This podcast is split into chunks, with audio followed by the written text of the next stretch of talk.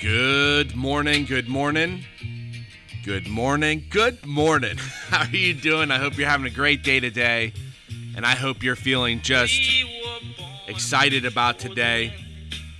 Today is the day that the Lord made. We did not make today. We didn't create today, but we will be glad and we will rejoice in it. I've been doing a morning ritual where I, I wake up and uh, I can't believe I didn't do this before, honestly.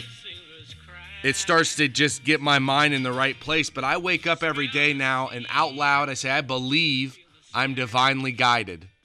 I believe that I will make the right road and turn the right way. And I believe that there, if there isn't a way, God will make a way. I believe in God. I believe I'm in the hand of God. I believe my expectation comes from God. And I say that over and over and over until I start to clear my thoughts and clear my mind. You are divinely guided. You are a son of God. You are sired of God. And I love the verse that the verse that I've been reading, like, I will wait upon the Lord because my expectation is from him. When I was younger, I always wanted to own a business, always. and if those of you who want to own it just recognize it's not everything is cracked out to be, but but excuse me. But I always wanted to own one. I always wanted to own a big one. Realizing that my expectation comes from God. Your expectation comes from God, and you can try it by going to God. Well, that changes everything. I'm always in this weird strait this strait betwixt two. I want to do what God wants me to do. I want to be the man God wants me to be. But I don't know where that desire that I that I want and God's desire for me where that kind that line intercedes. But knowing and reading the verse, my expectation comes from the Lord. Well, that's kind of a big deal. Why did I feel like the, I, I felt? Why did I have those visions when I was younger of what I wanted to do? And then along the way, which is really funny as I started doing these teachings, God has a plan for you, and it's a beautiful plan and to know that you are divinely guided, to know that power comes from God, riches comes from God, glory comes from God, everything comes from God, and you are the son of God. And therefore heirs. You have God walking with you, with you every single day, knowing every single hair upon your head. You have the Son, His Son, Jesus Christ, in you as a seed in you when you believe in the name of Jesus Christ and you have the Holy Spirit with you, making intercessions and prayers for you every moment of every day, we live in a state of victory. Be victorious. Believe you're victorious. Know you're victorious and start to say it out loud over and over again until all the negative thoughts that you might have in the morning, afternoon, and at night go away. Don't live your life in anxiety like I was. I want to go over First John chapter 5 verse 1 uh, chapter 5 verse 1 today. Whosoever believeth that Jesus is the Christ is begotten or born or sired of God. And every one that loveth him that begot or sired or loves God loveth him also that is begotten or born of God. If you love Jesus Christ, you therefore love God. And then you start loving all of your brethren. Because every single one of us that's born or sired of God believes in the name of Jesus Christ. Therefore, we are born of God.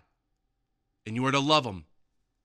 We're actually to love everybody, but verse 2 By this we know that we love the children of God when we love God and keep his commandments. For this is the love of God in order that we keep his commandments, and his commandments are not grievous.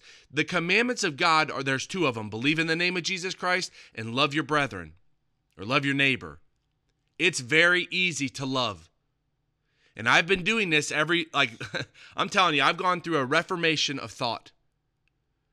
Every time I meet somebody, I love them. I say, I say their name in my mind. Hello, whoever it is. I love you and I look at them through the, that prism. If you have a if you have a daughter, if you have a son, if you have a family member, if you have somebody that you esteem, that you love, that you can. It's almost like a. I, I like. I think of it as when you look at, you kind of melt looking at them. If you take that thought and you bring it to the next person you meet and you pray for them, even if you don't like them, you will change the the vibe you're giving off. You're going to change your life. You're going to purify. You're giving them grace and therefore you're giving yourself grace. Start to pray for people. Anyone this is like a big deal. This has been a big deal, especially recently. Because it's changing my heart towards people. It's I feel better. I actually feel better because I'm not sizing people up. Verse 4 because whosoever is born or begotten of God overcometh or has victory over the world. And this is the victory that overcometh the world, our faith. I'm getting very excited because in the next in the next couple I mean I have a vision of what I want to do in the next 15 years, but where I want to take this Bible teaching and where I want to the app I wanted to do to help teach faith. Faith is a it's all the time. Faith is believing what you hear and you got to start saying things to hear it. Or you got to hear it from God. Faith is listening to a verse and saying that verse until you believe that verse. I, like just right here, this is a perfect one. Whosoever is born of God overcometh the world. I believe that because I am sired of God, I will overcome the world. That's it and you say it until you believe it. And you got to hear it to believe it.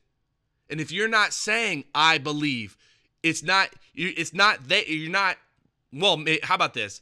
I wasn't walking it. There's a big difference to say, "Oh, I believe that, it makes sense," than to say it until you have conviction for yourself, for your walk. I want to finish up with it. Well, let me finish that verse. For whosoever is born of God overcometh or has victory over the world, and this is the victory that overcometh the world, our faith. Who is he that overcometh the world? But he that believeth that Jesus is the Son of God. That's all it takes. You believe that in the name of Jesus Christ, you overcome this cosmos right now. We overcame, we are we have overcome the state of death because Jesus Christ overcame it and you have Christ in you and you are begotten and born of God. Now it's down to love. I want to finish up with this. If you jump over to verse 14, it says, And this is the confidence that we have in him, that if we ask, and this, this ask isn't for something to be done, but it's something to be given. If we ask for something that to be given, anything according to his, his will, he heareth us. And if we know that he hear us whatsoever we ask, we know that we have the petitions that we desired of him. If you ask anything to be given according to God's will, it's, it's coming. Now, how do you know what God's will is? You got to start building that relationship. And it starts with saying these verses and believing them every day, every hour, every minute. Every time you feel like your mind is starting to go somewhere, you stop, you get away, and you start saying these verses. I believe that God, I believe that I am the Son of God. I believe I'm in God's hands. I believe I'm divinely guided. You are divinely guided. You are in God's hands. You do have all power and authority because of the Spirit that you are. You have all things through Christ that strengthen, strengtheneth me. You can do all things. You have petitions. Anything you ask, you can go to God. He'll give it to you according to his will. Start living a life full of faith and start watching yourself overcome this world. And I'm really excited because once this business blows up, I'll be able to give that experience to people and prove it. Change your mind, start showing love, start being a man or son of God full of love by start by telling people you love them. Telling them in your mind, telling them in your heart and have yourself a phenomenal day. God bless you today and I will talk to you tomorrow.